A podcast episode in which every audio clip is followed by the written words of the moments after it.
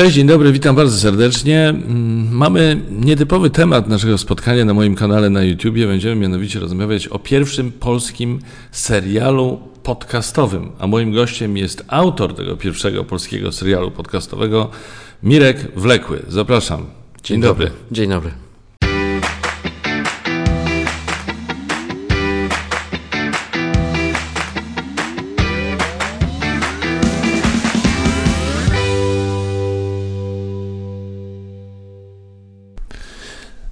Wspomniałem, że e, Mirek jest autorem pierwszego polskiego serialu podcastowego, ale należałoby dodać, że jest to pierwszy polski e, reporterski serial podcastowy. Mirek jest znakomitym reporterem, autorem wielu książek, e, reporterem dużego formatu. Mirku, no to brzmi zupełnie niesamowicie. Bo serial, y, serial podcastowy to jest w ogóle jakaś nowa kategoria. Mo, może powiedzmy najpierw naszym widzom, jak to będzie wyglądało. Ten serial podcastowy został stworzony przez y, Pismo, przez magazyn opinii y, Pismo i kolejne odcinki, których jesteś autorem, będą emitowane co tydzień. Mm, Nagrywamy naszą rozmowę 23 października, a pierwszy odcinek został wyemitowany 18 października.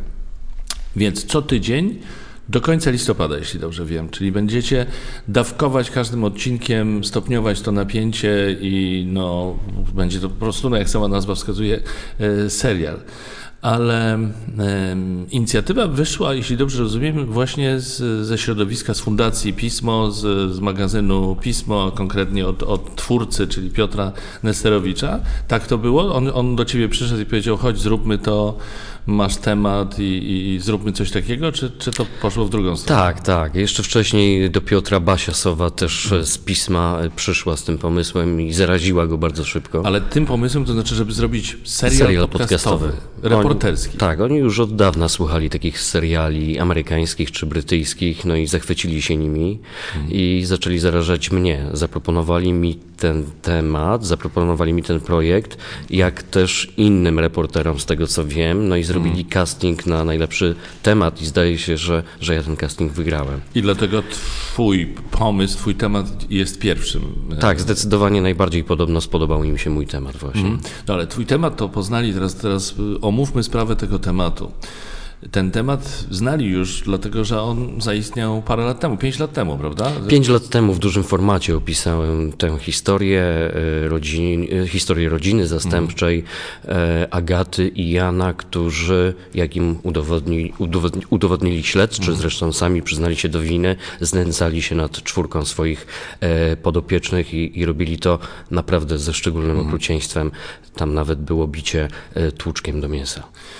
I kiedy, jak już wspomniałem, rozmawiałem 23 października, na razie został wyemitowany jeden odcinek kilka dni temu. Ja w związku z tym miałem szansę, możliwość wysłuchania właśnie tego pierwszego odcinka i w tym pierwszym odcinku jest powrót do tamtej sytuacji wyjściowej sprzed pięciu lat, prawda? Ty, ty wracasz do tego i jakby przedstawiasz, jaka to była sytuacja, a sytuacja rzeczywiście straszna. Kiedy się tego słucha, to jakby to powiedzieć, tak kolokwialnie nóż w kieszeni się otwiera, mhm. że w ogóle mogło dochodzić do takich rzeczy, czyli to, e, to właśnie w jaki sposób Jan i Agata traktowali te swoje przysposobione e, dzieci. Zresztą forma tego, tej narracji jest e, bardzo wciągająca, bo tam, tak, ty jesteś narratorem i opowiadasz o tym, jak to było, ale jest też lektorka, która dopowiada pewne kwestie, czyli tak jakby uzupełnia Twoją narrację, no i są też y, relacje, wypowiedzi osób, które które ująłeś, które, które miały związek z tamtą historią, prawda? Czyli tam, nie wiem, dyrektor szkoły na przykład, y, Pracownicy pomocy jeszcze, społecznej, tak, nauczyciele. Tak, tak. tak. Mhm. I więc no, to, to, co ja mogę powiedzieć, to to, że, że jest to niesamowicie wciągające, ale co możesz powiedzieć na temat tego, co będzie dalej? Znaczy, nie chcemy spoilerować mhm. oczywiście i, i e, mówić dokładnie, ale do czego to zmierza? Znaczy, idea jest taka, było tak jak y, było to, stało się co się stało, napisałeś, yy, napisałeś swój reportaż 5 lat temu i teraz do niego wracasz. Ale właściwie dlaczego do niego wracasz? No oczywiście ten podcast, ten serial nie jest powtórzeniem historii sprzed mm. pięciu lat, bo to by było bez sensu. Mm. E, Wracam do niej, bo mam pewien powód. E, I w pierwszym odcinku rzeczywiście, i w pierwszych minutach drugiego odcinka e, wracam do tej historii, mhm. bo to jest punkt wyjścia dla mnie. Na początku tego roku zaczęły się dziwne rzeczy nieco dziać e, wokół tej historii, o której ja tak naprawdę już zapomniałem. Pięć lat temu ten no tak. reportaż został wydrukowany. Dostaliśmy z dużym formatem nominację do nagrody Teresy Totorańskiej za ten reportaż, ale ja już o nim zapomniałem. Byłem przekonany, że Agata i Jan siedzą od dawna za kratkami. Po prostu. Zostali skazani no na 5 lat e, więzienia. Ale na początku tego roku dostałem e, adres e-mailowy do pewnej kobiety na zachodzie Polski i w związku z tą sprawą napisałem do niej i ona w odpowiedzi mnie zapytała, czy wiem, że oni nawet na jeden dzień za kratki nie trafili. E, mało tego, przeprowadzili się gdzieś i nadal szkodzą i to bardzo szkodzą różnym osobom, tym razem już nie dzieciom. Mhm. E i to było jakieś dwa miesiące przed tym, kiedy Piotr Nesterowicz zaproponował mi zrobienie w ogóle serialu reporterskiego. Mhm. Kiedy przyszła ta propozycja, mi zaraz przyszło to do głowy. Natomiast to, co ta pani opisywała w mailach, było tak niesamowite, tak nieprawdopodobne, że mi samemu się w to z początku wierzyć nie chciało. Kim jest ta pani? Oczywiście nie chodzi o imię, nazwisko? Nie mogę powiedzieć Aha. dokładnie. Jest e, to osoba wykształcona, e, która bardzo dobrą pracę miała do niedawna, musiała z niej zrezygnować z powodu choroby. E, no i jakieś półtora roku temu bardzo dobrze poznała to małżeństwo i mhm. zaczęła im pomagać. I zaczęła pomagać małżeństwu, tak? Tak. Ach, Boże, jak to, jak to brzmi niesamowicie. Znaczy, w ogóle to, wiesz, ja teraz jak o tym rozmawiamy, próbuję zrozumieć o co chodzi. No bo był, był wyrok, Sprawa e, wydaje się ewidentna, oczywista. No powinni pójść siedzieć, tak? Po czym nagle po, po iluś tam latach okazuje się, że jednak nie siedzą. Mało tego, dalej, że tak powiem, robią swoje, no, czyli szkodzą, prawdopodobnie, tak rozumiem, szkodzą dzieciom. Jak to w ogóle o, o, co chodzi? Jak to możliwe? Nic więcej w tej chwili no, nie, mogę zdradzić, natomiast e, to wyglądało tak nieprawdopodobnie, że kiedy ja w końcu wybierałem się do tej kobiety, mm. e, mieliśmy naradę w redakcji pisma na ten temat, no to oni zaczęli mnie wręcz przestrzegać, że mam tam strasznie uważać na siebie. Czy to nie jest jakaś wkrętka, czy to nie jest jakaś zasadzka być może na mnie, bo rzeczy, które ona opowiadała, no w głowie się nie mieściły po prostu. Nie chciało nam się wierzyć w to, w to wszystko.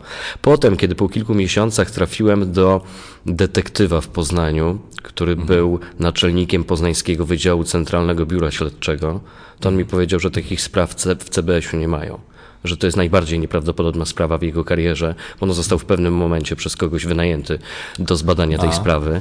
I on powiedział, że to jest najbardziej nieprawdopodobna sprawa w jego życiu i wszystkie sprawy w CBS-u, z którymi się zetknął, to była pestka. Tam w którymś momencie y, w opisie serialu przeczytałem, że rzecz dotyczy również znanych osób, znanych nazwisk. Oczywiście nie, nie powiesz mi teraz, ale czy w serialu jest o tym mowa i jest mowa o tych osobach, z, ale z nazwiskami, czy... Tak, oczywiście. W pierwszym odcinku zajawiłem już, że będziemy mieli wkrótce do mhm. czynienia z synem bardzo znanego kardiochirurga polskiego. No i on się tam pojawi właściwie w drugim odcinku i będzie bardzo dużo mhm. E, historii związanej z jego nazwiskiem. To jest niebywałe. Powiem Ci, co, co mnie po wysłuchaniu pierwszego odcinka yy, najbardziej szokuje, to to, że tam były takie pozory normal, normalności. To znaczy, że no, to pada w kilku miejscach, że oni robili dobre wrażenie.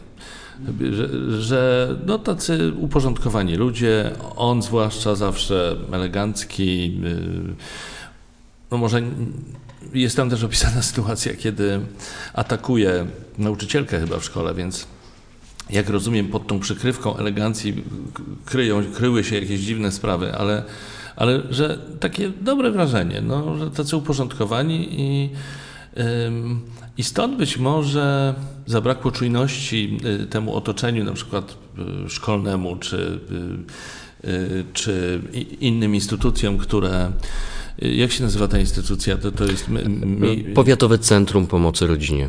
Powiatowe Centrum Pomocy mhm. Rodzinie. które kontroluje sytuację, mhm. prawda? Tam są wizyty dwa razy tak, w miesiącu. oczywiście chodzili, mieli stały kontakt. Wszyscy opowiadali mi, że to była sytuacja wręcz wzorowa. Tam no, wszystko było idealne. Dom idealnie wysprzątany, dzieci idealnie grzeczne, mhm. wszystko na czas, eleganckie śniadania do szkoły. Po fakcie, kiedy wszyscy już wszystko wiedzieli, e, wiele osób powiedziało mi, że no właśnie, tam było zbyt idealnie, ale wtedy to do nich nie docierało. Właśnie, czyli ty, ty, też to podkreślasz w swojej narracji w tym pierwszym odcinku. Mianowicie to, że teraz to mamy inną perspektywę i teraz patrzysz na to, bo masz różnego rodzaju informacje i zrobiłeś swoje śledztwo, ale może właśnie wtedy, kiedy to się działo, zabrakło tej czynności wielu osobom, bo, bo były te pozory. No owszem, jakieś tam sygnały docierały, ale tak ogólnie może nie było powodu, żeby robić alarm, żeby jakoś działać, prawda? W dodatku wiele osób w otoczeniu, a szczególnie wszyscy pracownicy pomocy społecznej, wiedzieli, kim Jan był wcześniej przez mhm. dekadę i kim Agata próbowała być wcześniej. E, nie mogę tego zdradzić, mhm. informacja o tym będzie w drugim odcinku. E, natomiast to też czyniło ich bardziej wiarygodnymi. W związku z tym, kim Jan był wcześniej, wszystkim mógł się wydawać dużo bardziej wiarygodny mhm. niż inni rodzice zastępcze. Mhm.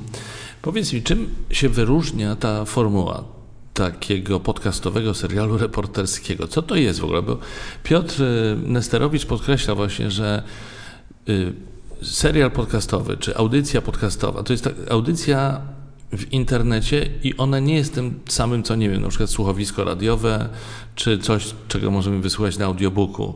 Nie występują tam aktorzy, występują uczestnicy, uczestnicy zdarzeń, jest, y, są jakieś efekty, prawda? Już nie pamiętam, jest tam podkład muzyczny chyba mhm. do tego, tak budujący mhm. napięcie trochę. Mhm. Ale czym jeszcze wyróżnia się ta formuła takiego podcastowego reportażu? E, dla mnie to była rzecz nowa, w ogóle mhm. dla polskich odbiorców, dla polskich mediów jest to rzecz zupełnie nowa. Jak mhm. mówiliśmy, jest to pierwszy taki serial, to znaczy materiał przygotowany, zebrany specjalnie po to, żeby e, stworzyć scenariusz do takiego serialu podcastowego. No i do pewnego momentu, tak naprawdę bardzo długo, moja praca przypominała moją dotychczasową pracę, czyli mhm Cały research wyglądał tak jak przy researchu do reportażu gazetowego. Jeździłem, zbierałem tak. materiał, rozmawiałem z ludźmi, używałem dyktafonu, którego i tak przez lata wcześniej często używałem. Mhm. E, oprócz tego robiłem notatki. No i tak może po kilku miesiącach dopiero wszystko zaczęło się zmieniać, bo trzeba było napisać e, scenariusz, czyli właściwie napisać ten reportaż, który musiał być napisany nieco innym językiem niż e, reportaż prasowy. Uczyłem się tego na bieżąco. Ale jaka jest różnica Czym się różni ten język od języka w reportażu pisanym? Przede wszystkim prostsze zdania, prostszy mhm. język, y, mniej jakiejś skomplikowanej formy. Historia opowiadana musi być bardziej chronologicznie, mam wrażenie, żeby słuchacz się nie, w niej nie zagubił. Wiadomo, czytając książkę czy, czy gazetę, można sobie wrócić kilka akapitów wcześniej, tu raczej nie ma takiej możliwości, więc y, trzeba było mieć to w głowie, że musi być to w miarę proste. No a na czym ta forma polega? Na tym, że zamiast y, czytelnik czytać, to, hmm. to słuchacz słucha mojego reportażu, to znaczy ja go opowiadam. Tak. E, ja go opowiadam przy, przy pomocy e, aktorki Agaty Turkot i oczywiście używam też e, głosów moich rozmówców, których przez te minione pół roku nagrywałem w Czyli całej przy, Polsce. przydały się te twoje nagrania robione na dyktafonie, bo tak, kiedy to ja... robiłeś, to przecież nie wiedziałeś, że powstanie serial podcastowy. To znaczy nie, bo ja pięć lat temu oczywiście to robiłem no tak. raz dla dużego formatu, teraz teraz wracałem do, tych, do tej historii, wróciłem na nowo, no i oczywiście miałem kil, kilkudziesięciu nowych rozmówców, mhm. także jakby już od początku e, w mhm. tym roku pracowałem nad tym materiałem z Wiedząc. myślą o, o mhm. podcaście, także też na przykład dyktafon był nieco lepszej jakości niż ten, którego no tak. używam na co dzień. A teraz czy jest y, taka możliwość, że uzupełnieniem serialu będzie na przykład Twoja książka dotycząca tej sprawy? Myślisz o tym? Macie takie plany? Ja sobie zupełnie z tego sprawy, w ogóle o tym nie myślałem, A. ale widzę po pierwszych reakcjach, że wszyscy już pytają o książkę. E, słyszałem już o tym, że być może to jest materiał na scenariusz filmowy.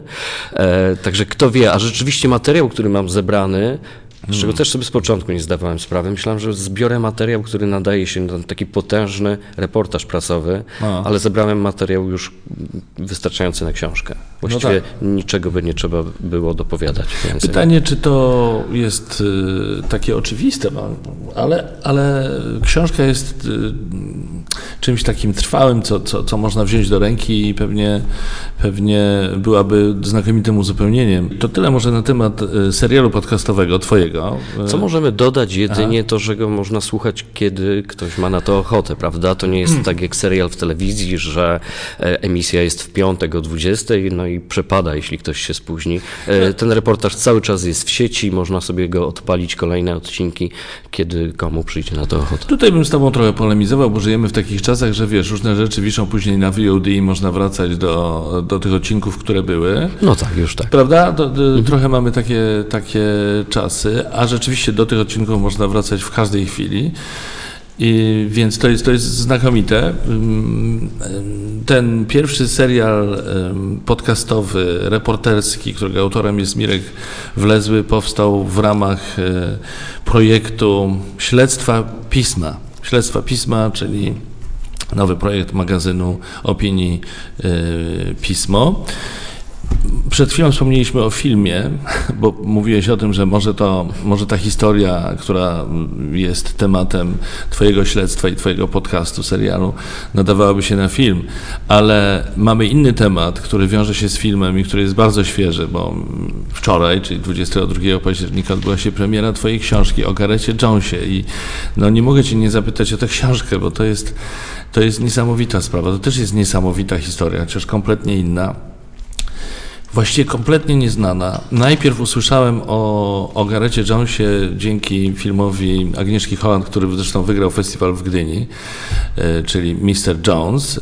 Nie widziałem niestety, niestety tego filmu. Twoja książka właśnie się ukazała, więc też jej niestety nie przeczytałem, ale pomówmy o niej chwilę. Po pierwsze powiedz, jak było wczoraj na promocji. No, bardzo fajnie. W Teatrze Studio spotkaliśmy się z czytelnikami.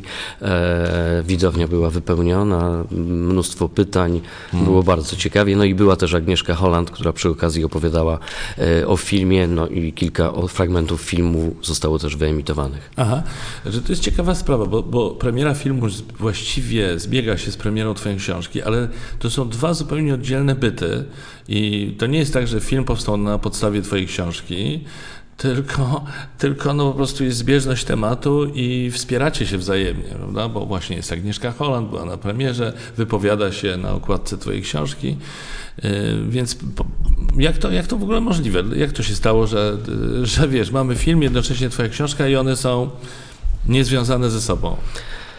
To była taka historia, że kiedy Agnieszka Holland po raz pierwszy publicznie zdradziła, że zabiera się do kręcenia tego filmu, to jeszcze tego samego dnia Daniel Lis z wydawnictwa Znak zadzwonił do niej i spytał, czy byłaby możliwość napisania książki o tym niesamowitym człowieku. Agnieszka Holland jak najbardziej była za, skontaktowała z producentami. Producenci zapytali e, scenarzystkę amerykańską, dziennikarkę Andreę Halupę, która przez lata zbierała materiały e, do tego scenariusza. No i oni wszyscy jednogłośnie stwierdzili, że materiałów jest tak dużo i jest to tak wartościowy materiał, który nie zostanie w całości oczywiście w filmie dwugodzinnym, fabularnym wykorzystany, że warto go gdzieś oddać dalej, żeby, żeby, żeby te informacje o Garecie Jonesie poszły e, w świat. No i dzięki niesamowitej przychyln- przychylności filmowców e, dostałem cały ten materiał, na podstawie którego mogłem odtworzyć, e, odtworzyć losy Gareta Jonesa, a różnica jest taka rzeczywiście, że film jest fabularny, więc musi, musi tam się Tak. kilka wątków fikcyjnych znaleźć. Moja książka jest w 100% non-fiction, czyli jest to taka forma biografii Gareta Jonesa. Ale powiedz Mirku, czy ty wcześniej wiedziałeś o istnieniu Gareta Jonesa?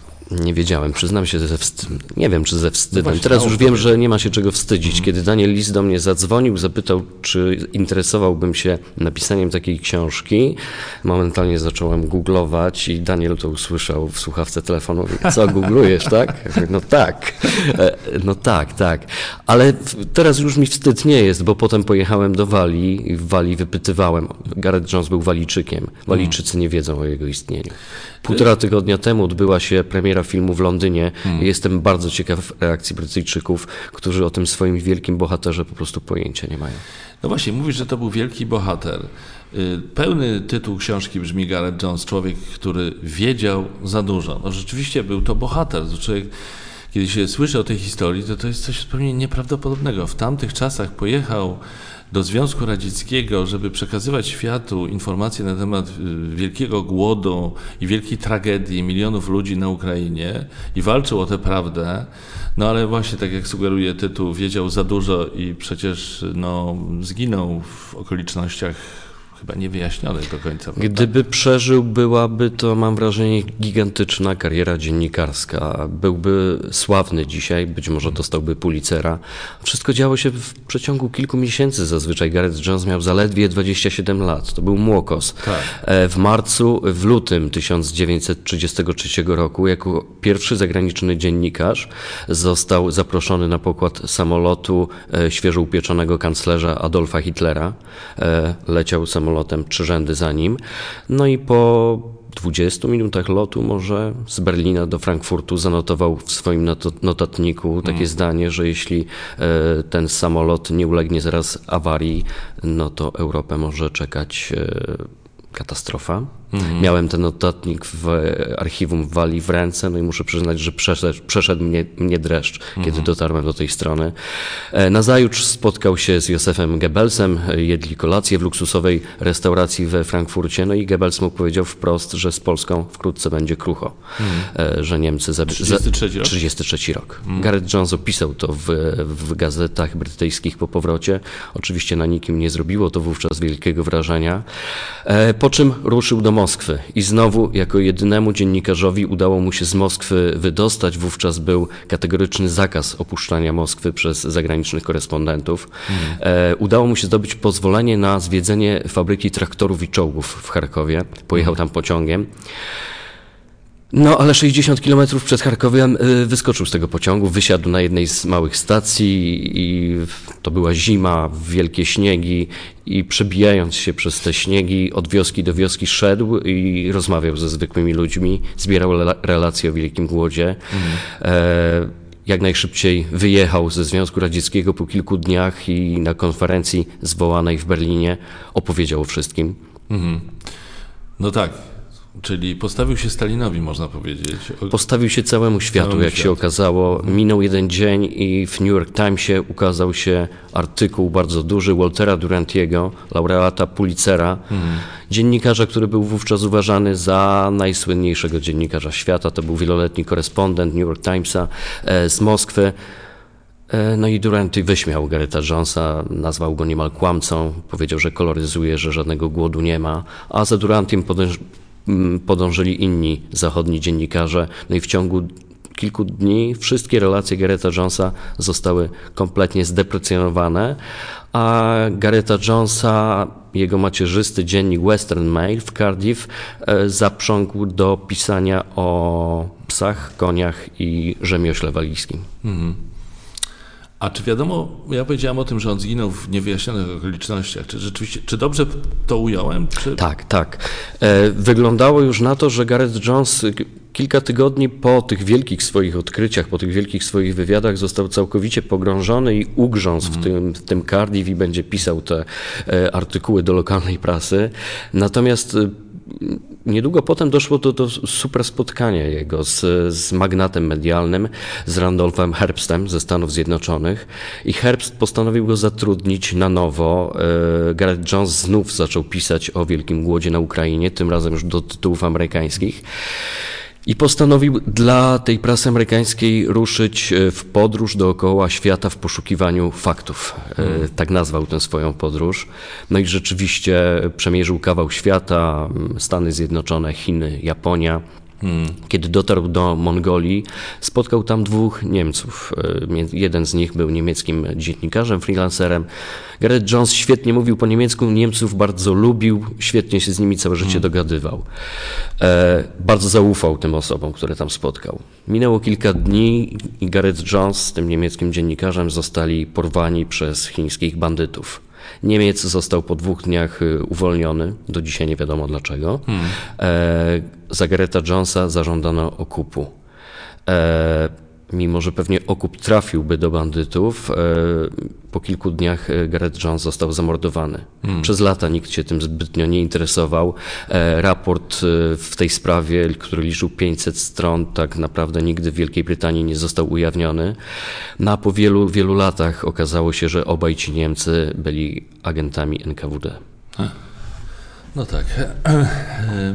Czy ty uważasz, że ta historia o Gorecie Jonesie coś tam mówi y, na temat y, zawodu dziennikarza i misji dziennikarzy, odwagi dziennikarzy i czy ona y, jest, ma taki aktualny przekaz? Znaczy, czy, w dzisiejszych czasach też trzeba wykazać się niezwykłą odwagą, żeby komunikować prawdę? Ja uważam, że dziennikarze współcześni w ogóle coraz częściej są niewolnikami swoich poglądów, mm. po, poglądów politycznych mam na myśli mm. szczególnie i cofają się przed odkrywaniem pewnych faktów, e, wolą zataić, jedno zataić, drugie podkoloryzować, żeby jednak e, podążać za tymi swoimi poglądami. Gareth Jones jako jedyny wówczas właśnie taki nie był i możemy się dzisiaj od niego uczyć. E, on się wywodził z partii liberalnej mhm. brytyjskiej, był sekretarzem byłego premiera Wielkiej Brytanii, Davida Lloyda George'a, e, jednego z liderów partii mhm. liberalnej. No i wszystkie informacje, które zwoził ze świata Gareth Jones były jak najbardziej nie pomyśli liberałów. E, emocjonowali się nimi konserwatyści. E, Lloyd George coraz bardziej był zniecierpliwiony do, doniesieniami Garetha Jonesa, aż w końcu na końcu się nim, go wyparł i, i zerwał z nim całkowicie kontakt. E, no ale Gareth Jones pewnym momencie zaczął uważać siebie rzeczywiście za dziennikarza i uważał, że on nie może cofnąć się przed podaniem jakiegokolwiek faktu, mhm. choćby był najbardziej niedobrym faktem dla jego szefa. We współczesnym świecie przychodzi mi do głowy jedna osoba, która wykazuje się niezwykłą odwagą i czasem się niepokoję o jej los. Y, to jest Karol Cadwaldr chyba, walijska dziennikarka, która komunikuje światu o manipulacjach opinią publiczną przy, y, przy y, wyborach prezydenta Stanów Zjednoczonych czy przy y, referendum dotyczącym Brexitu na Wyspach Brytyjskich.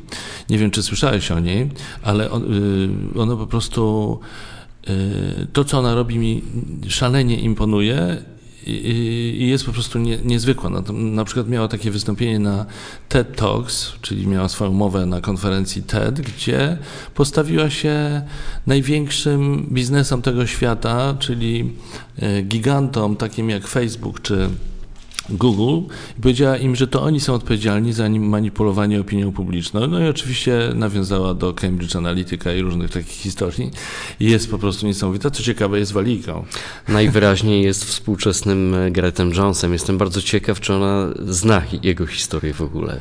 O, podejrzewam, że no właśnie, to jest dobre ciekawe, pytanie, ale ponieważ jest waliką i wygląda, że jest osobą nie, o niezwykle otwartym umyśle, to powinna znać, powinna znać. E, Gareth Jones jakiś rok przed swoją śmiercią napisał list do koleżanki e, i tam użył takiego zdania, wiesz co jest najśmieszniejsze, trafiłem na czarne listy NKWD, hmm. ale on z tego nieco drwił, on sobie tak naprawdę chyba nie zdawał sprawy, że czekają go prawdziwe niebezpieczeństwa, e, myślał, że może bezkarnie podróżować po świecie i ujawniać kolejne wielkie fa fakty. Ja myślę, że czasy się zmieniły, jesteśmy już po, po obejrzeniu House of Cards wszyscy na świecie, mm. które też współreżyserowała Agnieszka Holland zresztą i dzisiaj mm. chyba wszyscy dużo lepiej już sobie zdają sprawę z niebezpieczeństw, więc ta pani e, myślę, że chyba dobrze wie, co robi i na tak, jakie niebe tak. niebezpieczeństwa się naraża. Na taką, na taką osobę właśnie wygląda. Bardzo Ci dziękuję za rozmowę. Rozmawialiśmy z Mirkiem Wlekłym, który jest znakomitym reporterem, dziennikarzem. Jest autorem pierwszego e, sezonu serialu podca podcastowego, tak, taki gatunek nowy w naszym kraju, podcastowy serial reporterski z cyklu Śledztwa Pisma. O tym rozmawialiśmy. Można oglądać, oglądać człowiek YouTube'a i telewizji, oglądać, słuchać y, Twojego y, sezonu, Twojego serialu na podcastach w różnych miejscach, na to, TOK FM. TOK FM jest partnerem dystrybucyjnym tego projektu. Można YouTube. na różnych serwisach streamingowych to znaleźć oraz na stronie to, jeśli dobrze pamiętam, tak, śledztwa, śledztwapisma.pl. Tak prawda? jest, tam przede wszystkim, tam się pojawia w każdy piątek o godzinie 12. Mhm. Także bardzo serdecznie zapraszamy, a przy okazji oczywiście zachęcam Państwa do, do przeczytania książki y, Mirka o Garecie Jonesie. O nim też rozmawialiśmy. Gareth Jones, człowiek, który wiedział za dużo. Mirku, bardzo Ci dziękuję za Bardzo rozmowę. dziękuję.